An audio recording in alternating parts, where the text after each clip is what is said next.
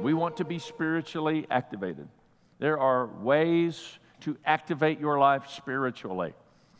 We go from death to life by believing in our heart and confessing our mouth that Jesus is Lord, and we are spiritually activated. Suddenly, we are saved, born again. Many ways to express it, but you are now alive to the kingdom of God. The Bible says in Colossians 2 in the same way you were saved, so continue to live in Him. How were you saved? You believed in your heart and you confessed with your mouth. And so, even this morning, I was just walking and praying early morning, praying through the tabernacle prayer. It's on our blog. Every week, we've put that there for you. It's a lengthy prayer, but it's a progression through the articles of the furniture, the Ten Commandments, and not whole progression. And I just encourage you to find places to purpose prayer to spiritually activate your life. Find places to spiritual, just to pursue God in prayer to spiritually activate your life. Let's not just be on the outskirts. We live in a society and in a day when so many people in the New Testament church of our generation are looking for easy and they're searching for convenience and they don't understand the call of God that requires a cross of Christ in the center of the kingdom. Unless we deny ourselves, take up our cross unless we deny ourselves and take up our cross and follow Him, the kingdom will not expand. Are you willing to deny yourself? Well, I have to get up early to pray. That's right. You're denying yourself some early morning sleep when you get up and pray. Well, I get hungry when I when I don't eat meals. That's right. You fast and pray. You deny yourself. Well, I, I have a busy schedule. I have to, you know, take the time to read my Bible in my busy. That's right. You deny yourself, and you are spiritually activating your life. God wants you to be supernatural people. He wants you to experience something more than just the natural realm where you're trying to be morally upright, but you actually are empowered by the Spirit of God. God sent Jesus to come and dwell with us or come and tabernacle with us through Christ, and He is awakening things within us to transform the world around us. That's the way God works. He awakens things within you to transform the world around you. You suddenly have compassion and a desire and a drive that didn't come from you. He says, I will put a new spirit in you. It's something that He awakens within us so that we can then cooperate with the plans He has to transform the world around us. The tabernacle was where Almighty God met with the children of Israel for 40 years as they wandered in the desert. So many truths are revealed in this. That tabernacle is where the presence of God would dwell. Uh, uh, you understand, you and I are now where the presence of God will dwell. No, you're not. You are the temple. You're the temple of the Holy Spirit. Raise your hand if you're a temple of the Holy Spirit. In the, in the wilderness, it took nine months to erect and put together the tabernacle that would hold the presence of God. In the womb, you took nine months to be prepared to be born, where you now carry the presence of God. God's been setting this up now for generations for us to have a more complete understanding as we look back and as we look ahead. We've walked through the tabernacle piece by piece. The video is going to play. I want to kind of walk you through once again as we understand how the Israelites, they all gathered around the tabernacle and the fire was coming, an expression of the glory and the presence of God, and all the tribes were there. And we, as we zoom in, we go down and we find there's one way in. There aren't two ways in, there aren't three ways in, there aren't many ways in. There's one way, and it's the gate. And Jesus said in John chapter 10, verse 9, I am the gate. He was clearly referencing he's the only way into the presence presence of the Father. As we walk into the outer courts, we see them, the brazen altar where the sacrifice for sin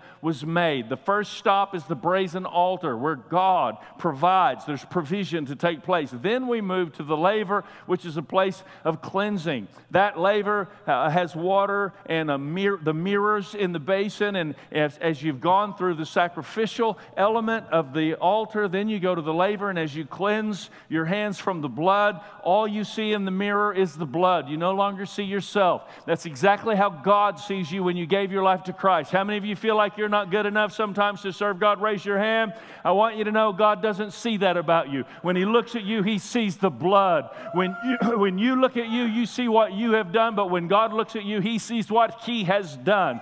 And He takes you into this holy place where the candlestick, the menorah is and the table of showbread, where Jesus is the manna that came down from heaven. He is the bread of life that we are to partake in. And the uh, last week, Pastor Chris did a great job talking about the altar of incense that emanates 24 hours a day as they would stir the coals morning and evening. And as you and I stir the coals of prayer in the morning, and we deny ourselves, and at night before we go to bed, we deny ourselves just to take some time just to listen to the Lord.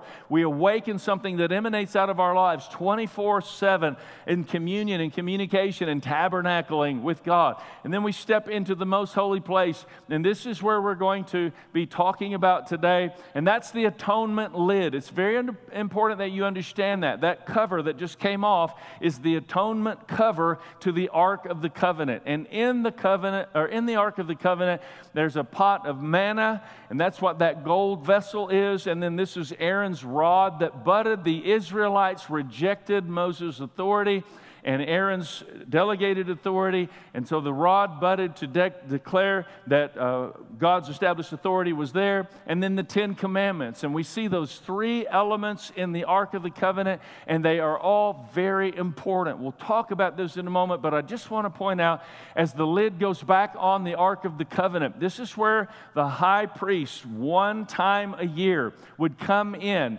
and he would actually flick blood and splash blood on on the atonement cover. And when God would look down, he wouldn't see any of those elements in the box. He would see the cover. And he wouldn't just see the cover, he would see the, the covered cover with the blood, the sacrificial blood. And all of this is a declaration that Jesus came that you and I might have life. He fulfilled everything that we just said. Everything we just talked about utterly speaks of who Jesus is, and it is a revelation of the cross of Jesus Christ. He fulfilled all 330 prophecies of the first coming of the Messiah. He came once as a lamb, he will return a second time as a lion. The first time he was riding a donkey in humility and submission as a lamb being led to the slaughter, but now he will come back not on a donkey, he'll come back on a bridle, on a white horse, and there will be blood coming up the side of the horse because there is a horrific war that is going to take place. This is all truth according to Scripture. Everything that happened before has been fulfilled, and everything that is to come will be fulfilled. Jesus is alive. He's awakened us that we would be a part not just of a religious group of people trying to be nice, but a spirit led force and a mighty army of God that's been awakened in the earth that will stamp out darkness because the gates of hell will not prevail against the spirit filled, powerful church. Come on, somebody today. Let's rise up and declare it. We are a part of the mighty army of God Almighty. The most important thing I can tell you about the, where we're going in the Ark of the Covenant today, I just felt the Holy Spirit keep on rehearsing this to me over and over and over. I want to say it very intentionally. I want you to hear it. I want you to jot it down. I want you to rehearse it. I want you to think about it. I'll repeat it a few times today. But you will never process God's love correctly if you keep rehearsing your mistakes. You will never process God's love correctly if you keep rehearsing your mistakes. This is really important. We must understand this. You will never process God's love correctly if you keep rehearsing your mistakes. So, this most holy place, the Holy of Holies, it's the inner room where we find this, this ark. This ark was made uh, of wood. We've talked about some of the items made of wood, the acacia wood, and what that really is. And it's almost uh, watertight so that it is somewhat indestructible, speaking of the nature of Christ in humanity. The wood speaks of something from the world, and, and we see that indication with this. Well, the ark, uh, it's amazing, but the Ark of the Covenant is this box that's made from this wood, and on the inside it's laid and covered with gold. And on the outside it's covered with gold. And so what you have is an inside layer of gold, a middle layer of wood, and an outside layer of gold. And this speaks of the Trinity, the Holy Spirit, Jesus, and the Father. And there's this constant revelation taking place in all of these things as we're looking and we see this and, and the, the elements that are in the, in the Ark of the Covenant that we've looked at, and I've talked about this before, but understand it's just such an important thing that we understand because you will never process God's love correctly if you keep rehearsing your mistakes. So I want to challenge you to understand what's in the Ark of the Covenant is a reference to Israel's greatest mistakes, the three most embarrassing things that they did. The people that should have paid attention to God and honored God, they rejected God's provision when He provided manna. Manna was in the box. They rejected God's authority when they demanded uh, proof of authority. Aaron's rod was in the box. They rejected God's laws because they did not keep His commandments, and the laws are in the box. You understand your greatest mistakes are covered by the blood of Jesus. God's not looking at your mistakes, He's looking at the blood of Jesus. This is vital for us to understand. And, and I, I, I put this on your, your page just so you'll write it down, but clearly you see to atone means to cover mistakes. That's what that means, to, to cover mistakes. And I want you just to write down the word atonement on that blank. Because if you break that atonement down into three words, as I've done for you on the page, you'll see that's how we find ourselves at one with God. Atonement is at one with God. In one relationship connection, we are uh, we honor him. He awakens us. We become one with Christ in him. We're seated in Christ at the right hand of the Father. It is amazing what God has done to position us and posture us in this regard. Now, I want, I want to challenge you to think about this uh, as we look at this because First John chapter 3 says something that, I, again, I just felt the Lord was saying this is the key to everything that we need to understand about God tabernacling with us. Dear friends, if we don't feel guilty, everybody say feel. Boy, how many know your feelings can play tricks on you? If we don't feel guilty, we can come to God with both with bold confidence. If we don't feel guilty. You know, a, your feelings can awaken a certain drive within you. Yesterday, when we were in Dallas, Tracy shared about, in a leadership forum about how God is a feeling God and He awakens feelings within us and, and He stirs those feelings to cause us to, to drive toward. She, she didn't share it with the leaders, but she told me on the drive, and, and it's stuck with me ever since because as an attorney, she said she finds herself in a court of law sometimes with uh, the judge there hearing the case, and she's presenting uh, as, a, as a person who's, who's devoted to truth and, and trying to be morally upright. How many of you know there are a few attorneys out there that are not quite like that. I don't know if you know that or not. I will just tell you uh, that there are a few of them. And so she runs across them from time to time where they will actually purposefully, intentionally misrepresent the facts in order to skew the conclusion of the court and get the judge to believe something that's not true. They're lying. And she told me how she sits there and she'll present the case and the facts as they actually are. And then the adversarial voice steps in and starts to present to the judge another perspective that she knows is wrong. And she said, suddenly something in her just awakens and she cannot wait until the judge looks at her and says, Any rebuttal, counselor? And she can stand up and say, Yes, yes, there is a lot of rebuttal. And she said, It just is in her wanting to, to get up and make the wrong right. She's He's moved to make the wrong right. This is what God is doing in you right now. He's moving you to break it, break injustice in the world. He awakens something within us that unleashes a drive out of compassion. And if you're not careful, you respond to that incorrectly, and He will release, the enemy will use it to release a drive to dysfunction. When we cooperate with God, He releases that to a drive of compassion. When the enemy perverts what God is awakening, we, it's released then to become a drive to that which is dysfunction. God wants to awaken something within us to transform the world around us. And when the enemy can convince you that your mistakes are holding you back, then I just want you to know that's the only time your mistakes can ever hold you back. Your mistakes can never hold you back unless you let them.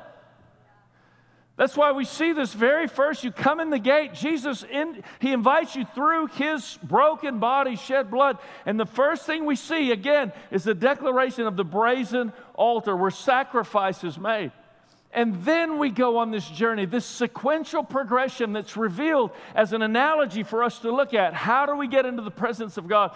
And we walk through this progression all the way in until we get to the very, that we started under the grace of God and we can, do you understand this? You conclude under the grace of God. This is a pretty important point. God is saying, does you start this journey by embracing grace? And when you come in and you understand what it is in the most holy place, then in that place you're, you're embracing grace. I'm covering mistakes. We are at one together because I have redeemed your past and I will surround you with people that need to hear your story so their future never becomes what your past has been. Listen carefully, dear friends. If we don't feel guilty, we can come to God with bold confidence. Boy, this is so important. I'll guarantee there's something deeply, intricately driving every person in this room, more than what we realize. If we don't feel guilty, we can come to God with bold confidence.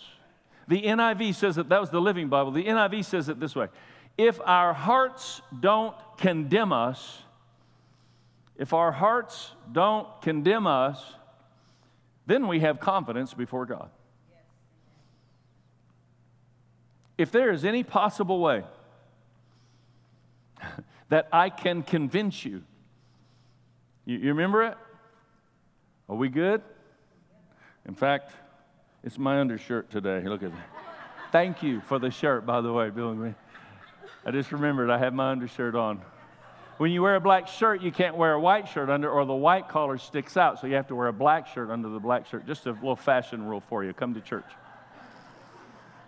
Are we good? Are we good? See, I, I watch as people get sideways because that's what we do. We're family. Uh, Faith was recording Tracy and I. Tracy and I have funny conversations. We are very passionate people. And we have a weenie dog named Copper and copper, if there's ever the hint of any type of emotion in the house, where if somebody starts to tear up and cry, he knows it. It's like he smells our emotion. He comes over and he's just looking at us, and then he'll jump up in the person's lap. And, and sometimes Tracy and I will have conversations, and we are both very passionate people. We aren't even, well, sometimes we're mad, but normally we're not even mad. We're just bold, we're just loud, we're just conversational. And when we started having a conversation, she goes, Well, I don't think so. And I said, Well, I think so. I think we need to look at this a little more effectively. I mean, all we're doing is hashing it out. Anybody like that in your house? And so Copper freaks out, man. He won't even let us have a conversation. He's up in her lap trying to protect her from the alpha male that's getting after her, you know, this, this whole thing. And so we're sitting there the other day, and, and, and this is going on, and she's talking, and she's, she's getting on to me for eating those pumpkin candy brocks, you know. It is God's will for us to have some of those. And so, uh, I, you know, it's almost, it's almost Halloween time and those things are on the shelves. And, and anyway, she's kind of getting after me on this conversation. And, and so we're back and forth, just kind of having fun. And finally, I just said, leaky faucet, leaky faucet. It sounds like a leaky faucet. If you know the Bible, it says uh, a woman nagging her husband is like a leaky faucet in the house or something like that. so, so Faith knew the verse and she started laughing, and Tracy wasn't laughing, but. so I was watching her real close just to see what was going on here, because this tells a lot of whether or not, are we good? Because a little later, I was kind of looking, and I, you know, sometimes like I, once I stepped, how many you know I stepped over the line? Once I step over the line, a little later, I'll come up and I'll, I'll change the subject about something else just to see how she responds. And I say something and she goes, oh, yeah, yeah, I know we're good. But if I say something kind of funny, she's like, mm hmm. Are we good? you know what I'm talking about. I really want to convince you we're good. It is the craziest thing. It is beyond our wildest imagination. The outpouring of grace, no matter what you've done, if we could only be convinced of this revelation that Jesus paid it all. he, he, he didn't just pay for your mistakes. I, I know this is going to be a little bit of a theological uh, challenge to you, a little bit of a stretch to the brain. He didn't just pay for your mistakes, He paid for all your mistakes in advance that you're still going to make. Because He paid for your mistakes before you ever made them in the first place. And every mistake that you make and you ask God to forgive, He covers with His blood and separates it from you as far as the east is from the west, and it's no longer connected to you in any possible way. Not as far as the north is from the south, but as far as the east is from the west. When we traveled to China, it was interesting. We got in the airplane, and, and I was thinking, are we going to go the Hawaii way or are we going to go the Florida way? I mean, how, you know, this is like China's on the other side of the planet. I've never done that before. Like, are we, you know, are we going to go east or are we going to go west? And, and we got on the plane and it took off starting to go west and then it turned back. And I thought, oh, here we go. We're turning around to go east. And we didn't go east, we just went north. We flew over the North Pole. Like Santa could have been smashed by the airplane flying over the North Pole. And as we're going, it's, I'm watching the little screen and it says flying north and you're this high and it's freezing cold, like way freezing cold, like 100 some below, crazy cold. And if we get a crack in the window, it's all over. You know, I'm thinking all kinds of thoughts and you're going over the North Pole and it says traveling north, traveling north, traveling north. And then it said, not traveling north, it said traveling south, traveling south, traveling south. Because if you go north far enough, you'll change going north to going south. But if, you, if we'd have gone east, how many you know we would have gone east until we got there? In fact, we would have gone east until we ran out of fuel, even if we went around the planet three or four times uh, because going east always goes east, it never changes. Going west always goes west, it never changes. That's why the Bible doesn't say He separates your sin as far as the north is from the south, because that's not far enough. He wants to separate, you understand, He wants you to understand and recognize you are separated from your sin as far as the east is from the west, or infinitely, eternally, never to come back for you to ever be accused by the enemy ever again. What's Jesus like as our attorney, our representative, sitting there as the enemy is saying, to judge the Father. Nope, she's guilty. Look at what she did. Jesus is just wanting to get up and say something as that, as that advocate. He just can't stand the injustice going on in the room, but he's silent until you open your mouth. And when you believe in your heart and you open your mouth, that's when he springs to action and he says, Not guilty. I paid the price. No matter what he says, it's not guilty.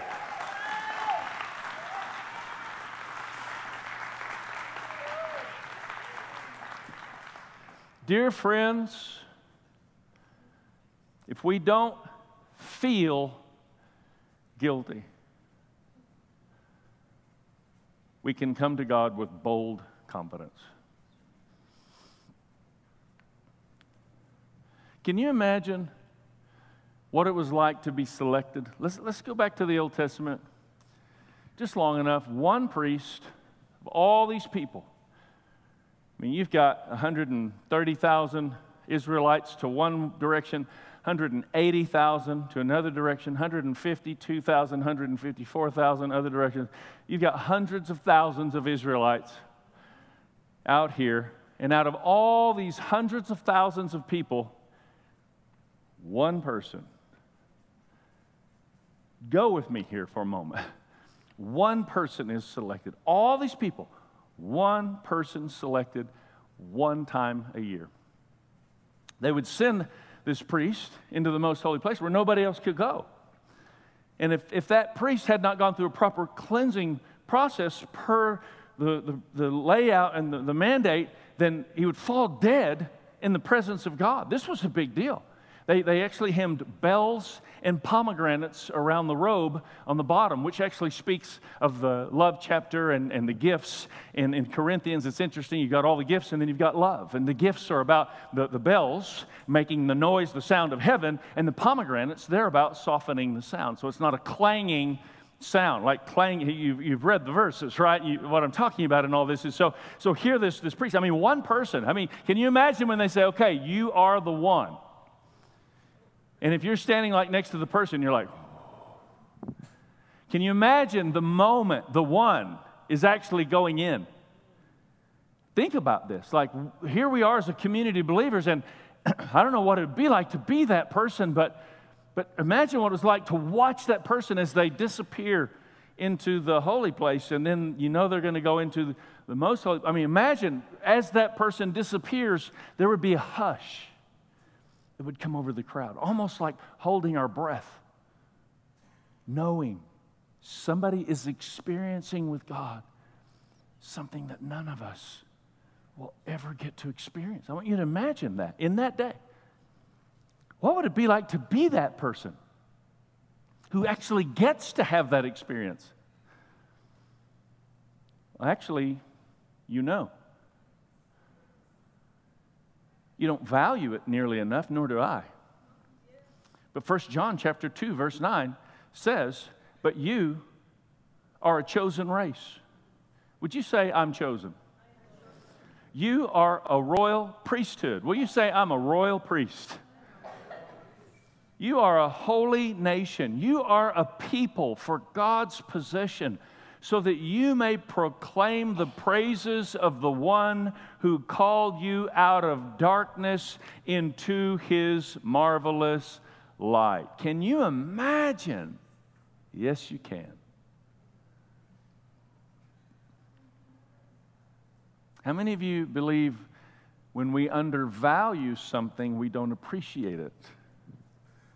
But when we learn to place a certain value on something that's truly valuable, then we appreciate it. God wants to draw us in. God wants us to understand listen, you're not just the chosen person to go into this place of experiencing the presence of God. You are the chosen person who gets to do this not just once a year. You understand the music starting to play? I'm about to just read some verses. You can go in. I mean, it really is up to you. Let's be honest. How many of you in this room, your heart condemns you to keep you out of all God has in store? Just raise your hand. Your heart, can, we're, we're going to break that. Just hold them up there. Your heart condemns you to keep you out of all God has in store. So let's stand together. Lord, you never designed any one of us to carry guilt. We are not containers of guilt. And when we allow guilt to begin to be carried from within, it causes this breakdown, and we suddenly feel unworthy, and we suddenly feel guilty, and we suddenly feel like does God even love us? Does God, can God even love us? We, we suddenly feel the way the Bible says that we really need to work to move past 1 John 3 21. Dear friends, if we don't feel guilty, we can come to God with bold confidence. I don't know, this is just a really important thing to the Lord this morning. Just Will you digest this spiritually for a moment? Just digest it, process it. Let God deeply plant this. You will never process God's love correctly if you keep rehearsing your mistakes.